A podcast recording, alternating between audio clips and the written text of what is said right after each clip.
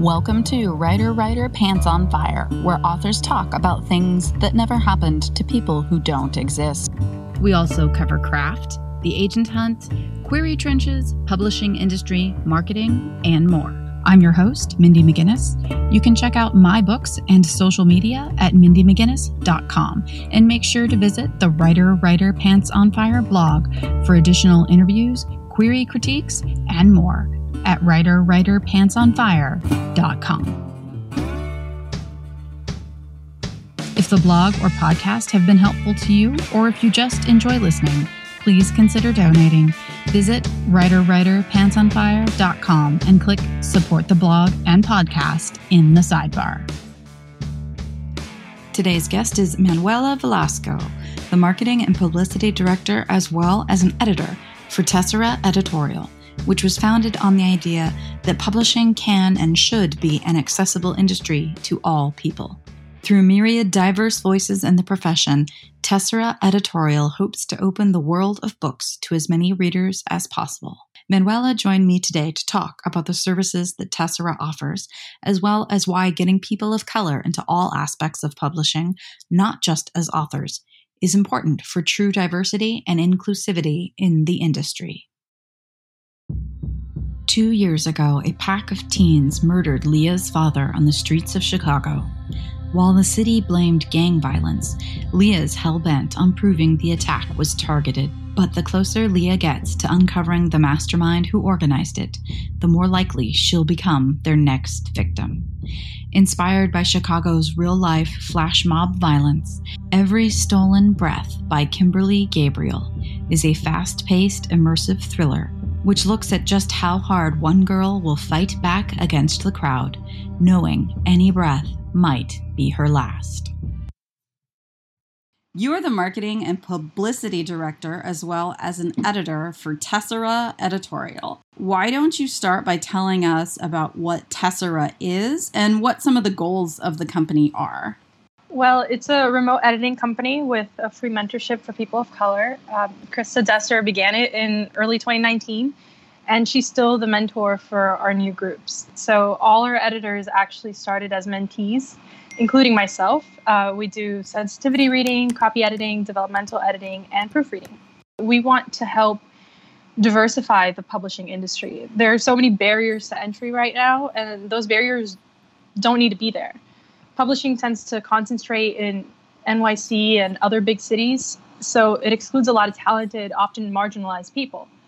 All our mentees are people of color, and a lot of them live far away from publishing hubs. A lot are neuroatypical or have disabilities, and a lot are part of the LGBTQ plus community. So they're people with interesting, varied life experiences that publishing was missing out on before not every great potential editor has moving to New York money, so we want to show that remote work is a perfect fit for the industry. We've been doing that. We've done sensitivity reads and edits for imprints from four out of the five big publishers. We've helped secure internships for five of our mentees and had 24 professional webinars for over 50 people of color.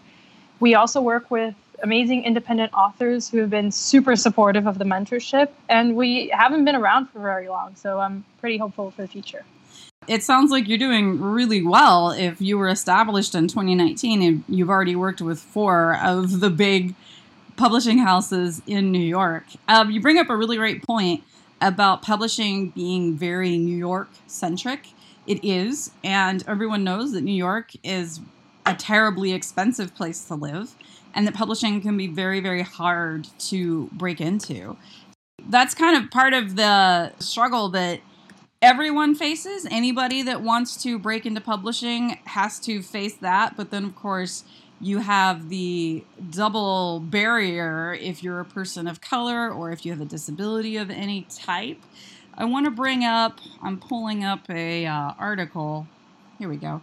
Um, there was just a editorial letter in Publishers Weekly by the, Kacen Callender, yeah, right? Yeah, I'm pulling it up right now. Yes, yes by Case I know exactly Callender. which one you're talking mm-hmm. about. It was a letter, an editorial letter from Kacen Callender, who is an award-winning author. They were also a editor for some time. I forget which house they were at, but Kacen made a really good point in the editorial letter about people of color not being present in the higher echelons of publishing so that when a manuscript comes in from a person of color or a disabled person or someone that has had struggles in life that your typical white person is not going to have. And they don't connect with the manuscript simply because they don't have anything in their life that has ever been like that. They just don't connect with the main character or the story. So, therefore, a manuscript that might be very representative of many people and reach people and illustrate to others who don't have that experience what it can be like, those manuscripts sometimes aren't finding a home in a larger publishing house and therefore achieving larger distribution simply because they aren't landing with people that see perhaps the value. So that was a great point that Kacen made in that editorial letter. So I read that and I thought it was great. And I wanted to talk about that here in this podcast because the two issues are connected. So if you could talk a little bit about that particular issue, about Kacen's letter, whatever you think is appropriate for you to add to that thought. So we kind of have to look at it as inclusivity rather than reaching a certain amount of quote unquote diversity. You know, I don't want publishers to be putting out one queer book, one Latinx book, one black book, one book with a disabled protagonist, etc. You know, I want a bunch of books about queer, black, Latinx, disabled people written by authors with those same intersecting identities, along with tons of other books with diverse characters. And the way to do that is to open up the industry to marginalized people at every level. You know, uh, a cis het white editor won't fully understand an Asian non binary person's perspective. They won't see that it's an amazing story that other people will connect with. They kind of see it from their point of view and they're like, I mean, it didn't grab me. You know, I didn't understand the, the person's motivation or whatever, because a lot of times those are rooted in the person's identity. A lot of marginalized people, we grew up with cis het white protagonists some of us didn't even know that we could be protagonists. Like I I didn't until I was like well into my teens. I was like, wait, I thought that, you know, we weren't allowed. I just I don't know what it was that clicked for me when I first got a book that had a non-white protagonist. I was like, wait a minute. Why didn't I have this before? Like what changed? It's kind of crushing because it's hard for us to even imagine ourselves as protagonists in our own stories when we don't see that published when we don't see that in the wider world. By hiring more inclusively and investing in marginalized people in all aspects of the industry, we'll inevitably end up publishing more varied, interesting stories that enrich our lives and our books. Even if a book by a marginalized person is acquired, it might not get the attention that it needs. The publishing house might publish it leave it at that you know they'll they'll do a little bit of promo for it. And i know all of that stuff is is really complicated. The in the marketing department always takes care to to do what they can for each book. But if they don't understand the book if, if the marketing department is all cis het white people and the book is about a black protagonist who is queer like they're not going to have the same connection to the book. They're not going to know how to market the book as well to the audience that needs it. They don't have any of that perspective. And so we need to have marginalized people at every level from the marketing department to editors to the upper echelon of publishing houses. That's the way that will really change the books that we're getting out there. When we're talking about publishing, of course, at the end, it's a business and they want to make money. When a manuscript goes up in front of a editorial board and they are thinking bottom line is this book going to make money? Unfortunately i think they often do believe that a book about you know a queer disabled latinx lgbt character is only going to be for that sliver of community or only that that percentage of, of the reading public is going to want that. And and i don't believe that's true I was a librarian in a extremely rural, pretty much 100% white community. My teens didn't care. They they just wanted to read books. And I think we're not seeing that level of open mindedness in the upper levels where mm-hmm. they think, you know, a white person, a white straight person, isn't going to want to read this book. I don't think that's true anymore. That might have been true 30 right. years ago, but I don't think that's true now.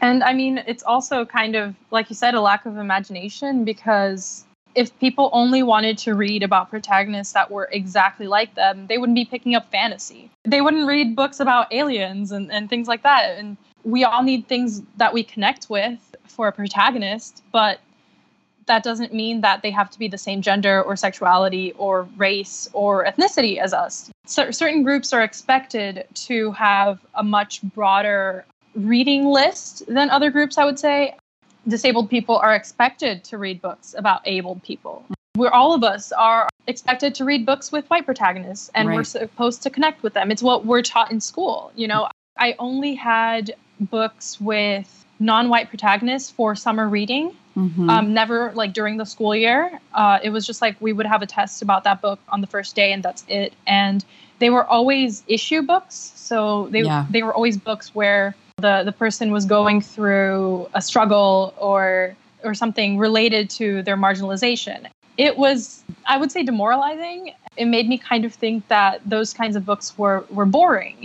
The cool books were the ones with the white people on the cover. They were able to have fun, you know, they got to do cool things while we had to like suffer through racism and I get enough in real life. I don't need it in my books, you know, all the time at least it's really important for us to show marginalized people having fun and being happy. And I think publishing at the moment is really focused on issue books. And yeah, issue books are super important and we should have them.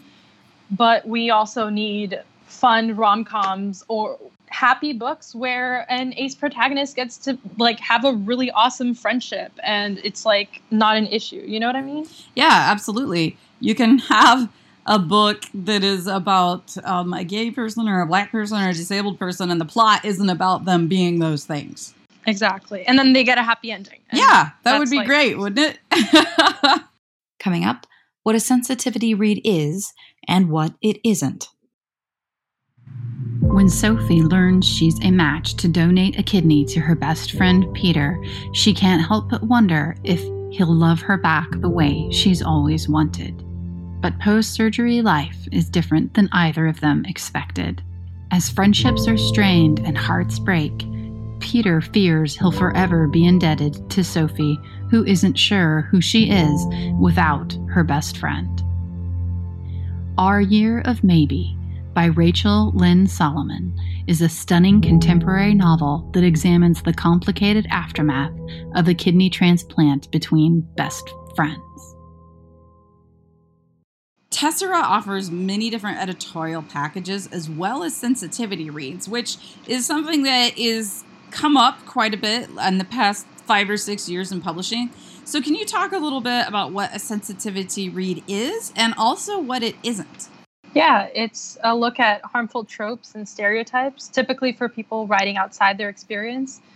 Some people dislike sensitivity reads because of the misconception that they're censorship, but it's really just about getting the perspective of someone with direct knowledge about being a certain identity. And the purpose is to get accurate representation that doesn't hurt readers. Ultimately, the author decides what stays and what goes, and sensitivity readers can't speak for their entire community, but they do a great job pointing out insensitive content. And I mean, it's something that even when I'm not doing a sensitivity read, when I'm just editing a book regularly, I tend to still point out sensitivity issues because I know that the author would rather I say something that, you know, oh, I think that this might come off as a little bit hurtful rather than the book be published and then other people be like, this is really hurtful and I don't think that it should have been published. And how did no one catch this? That's always something that people tend to tweet. How did several editors not catch such and such issue about sensitivity? And it really makes me feel um, like a duty to make sure that the books that I help edit are as sensitive as possible. Authors, especially white authors, have to be aware that a sensitivity read also isn't a blanket thumbs up. a lot of people use that as a defense, like, well, but I got a sensitivity read, and and it's like, well, you, yes, but that doesn't. It's it's not a plate of armor that you have on now. Like I said, you know, sensitivity readers can't speak for their entire community, and they might miss stuff, especially mm-hmm. if there's like a lot of stuff to clean up. And even then like sometimes a sensitivity reader might point something out and then the author decides to set it and they could say like oh i got a sensitivity read for it. But it's like yeah but did you listen? There's a lot of different angles there. It's, it's important to be open to criticism. Mm-hmm, mm-hmm. and writers in general struggle i mean every writer i know and that's across the board struggles with criticism. Criticism criticism is difficult. Um, but especially if you're writing outside of your familiarity zone i mean you've definitely got to be open and you've got to be listening. The other thing that comes up for me with sensitivity reads is just accuracy beyond sensitivity. So in my book heroine i have a supporting character that is puerto rican i tried uh, of course to put language in her mouth that was not just Spanish. It was Puerto Rican. And so it was like I looked up, you know, Puerto Rican slang and like specific Puerto Rican insults and things like that. And I specifically asked my sensitivity reader, please double check me on these things. And she did, and she did wonderfully. And she was like, well, no, you know, this one isn't quite, you know, and so she helped me out and was, uh, you know, really, really, really thorough and did a great job of making this character seem truly, you know, Puerto Rican. And I had the cool experience of Skyping with a book club in Puerto Rico. And it was so neat because they were so excited. My my sensitivity reader even told me, she's like, this thing that you used here, this is like the worst thing you can say to someone. And when I was Skyping with this Puerto Rican book club, the kids were just like, that was awesome. Like they were so they were so excited to see their slang, to see it like represented correctly. And I was like, well, I can't take, you know, full credit for that. Mm-hmm. I had someone that actually knew what they were doing. But it was really cool for me to see that that just a very small amount of effort on my part. It really mattered. It really mattered and it made this character seem authentic to the kids that needed to see her and that was so cool for me.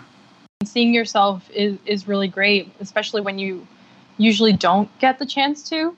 I know that sometimes when at least for me when i see like a a brazilian character in a tv show or something I'm always like, oh my God, that's awesome. But then like 10 minutes in, I'm like, oh no, I wish that this was like, I wish that they just hadn't. I would rather they hadn't. Right. Um, because instead of making the character realistic, they often end up just reinforcing stereotypes, being completely inaccurate. Like I've seen a lot of times where they're like, oh, uh, such and such character is Brazilian. And then they start speaking Spanish. And I'm like, uh, no, that's wrong. And so, specifically for me, I grew up in a largely Hispanic community. A lot of times people would assume that I spoke Spanish. And so that's like a childhood trauma. Mm. And so mm. every time it happens on like TV, I'm like, no. Oh, no. But, you know, that's why you need a sensitivity reader for things. No, that's absolutely make sure right. they catch that. Especially when you're dealing with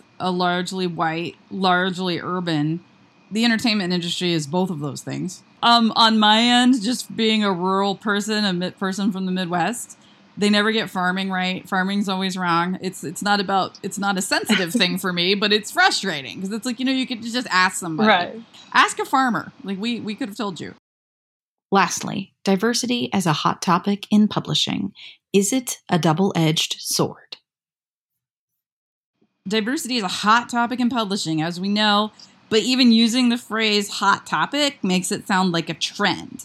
And the goal is the opposite. Establishing diversity as the norm should be the end game. So, do you feel like having a spotlight on it is helpful in terms of bringing about awareness? Because that is a good thing but does it also possibly make it sound like a trend or or make diversity seem transitory? Framing it as a hot topic or trend does make it seem like something that'll go out of style, but diversity in publishing is a movement. More and more people want accurate representation of our world or good representation of diverse people in fantasy world. Fantasy has largely been a very white cishet man's territory. At least the popular ones have been. Mm-hmm. There's there's always been you know women and and disabled people, people of color. Everyone has always been writing these things, but they haven't been the ones that have been like lifted up as the the great voices of fantasy mm-hmm. until recently. We all want to open a book and see a world that isn't homogenous. And so the more that we have diversity, the more we'll come to expect it. You know, things like Rick Riordan Presents wouldn't have been possible without the foundation built by hashtag We Need Diverse Books. Just having the books out there will start to normalize them and will make readers demand them. If publishing suddenly decides, like 2021, they'll just be publishing mostly white cishet men books, readers are gonna notice and they're gonna say something. Readers notice and they will ask. If you take a look at a kid who grew up with books that represented them and they get to adulthood and they're suddenly no more, they're obviously going to complain. and mm-hmm. so it's important for us to, to be putting in the work to put out diverse books and to, like I said before, you know, put people in every level of the industry that know what that feels like, that know what it's like to want to be represented accurately. There is a double edged sword in terms of the spotlight because I've seen people say, like, it's so hard to be published nowadays as a cishet white man. And it's like, it's not. It's still, it's you not. know, it's about as hard as it was before a lot of people see things as a competition when they shouldn't be. Mm-hmm. Um, the publishing industry doesn't need to be a competition. It's not like one person is only going to buy one book. If we bring readers in, they're going to read more books. It's not about competition, it's about bringing each other up together. It's not like a diverse author is stealing a white man's spot. That's not how it is. Not only is no one owed a spot, but also it's much, much harder for marginalized people to even get to the point of publishing their book. Yep.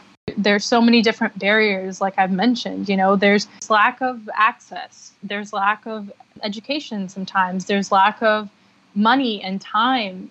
I work a lot and I'm trying to apply for an MFA and I haven't really had time to edit my story for my my MFA yet because I've been working a lot. Mm-hmm. And so I can't even imagine working on a whole book right now. I just wouldn't have the time. It's important for for people to recognize that other people having success is not taking away from anything that they might do. You know, it's not a competition. Absolutely. I agree with that 100%. When someone buys a book, it's not the last book they're ever going to buy. When you buy a book, all it does is feed you for a small amount of time and then you want another one and you want something new. And I've always felt whenever I see I guess infighting or I see jealousy or bitterness among authors, it does not make sense to me because if there is a writer whose books are doing really well, even if you don't like them, and of course I come from this as a librarian, there are books that would just go crazy, wild, popular, and I would be like, I don't see the value in this book. But this reluctant reader, this kid here that I can never give a book to them that they like, they loved it. And now they've read 12 books by that author. So great. You know, this author just created a reader. Exactly. That's a benefit to all of us. I mean, books create readers. So any book that does well is a benefit to every single one of us. It doesn't matter who wrote it or what it's about. So let's talk about how can people, how can people just like my listeners today, how can they contribute to diversity in publishing? How can you contribute from inside and outside of the industry? If you want to support the movement from inside the industry, the things you can do differ based on your position. For example, authors can ask that marginalized people work on their books. We've gotten several jobs because of this. Those people in positions of power can look at lowering barriers to entry, partly by actively seeking marginalized people for work and by creating remote paying jobs. people in lower level positions can push for more marginalized people working in their department and speak up when they see unfair barriers being set. And it's also important to invest in people. Companies should be bringing in inexperienced people with the express purpose of teaching them. Unpaid internships, especially ones that are in person, keep out a lot of marginalized people who can't mm-hmm. afford them. So it's best to try to have remote and paying internships but if the internship can't be paid, it should at least be remote to give people a little bit more flexibility. From outside the industry, you can support people who are diversifying publishing by mentioning them on social media and boosting their stuff. There are tons of great accounts out there like Latinx in publishing and POC in publishing, and engaging with their content really helps. You can also donate to diversity efforts. For example, our mentorship program has a Ko-fi as Tessera editorial. So with that, you'd be directly helping people of color get into the industry. Talk to me a little bit about, just for my own clarity as well, can writers hire Tessera themselves? Like if you are a aspiring author who would like to hire a sensitivity read before querying, is that something that Tessera is uh, does do they offer? Yes, yeah, we work with a lot of independent authors, and sometimes they want something um, before they start querying. Sometimes they want something because they're self-publishing. Authors are 100% welcome to go on our website and ask about our services. Fantastic. And in that vein, then, how can people find you? Where can listeners find Tessera online? Our website is tesseraeditorial.com. Our Twitter is at Tessera Edits, and our Instagram is at Tessera Editorial. And, you know, if you have any questions at all, you can ask them on our social media, and I'll be sure to answer them as quickly as possible. I am pretty much always online. yeah, me too.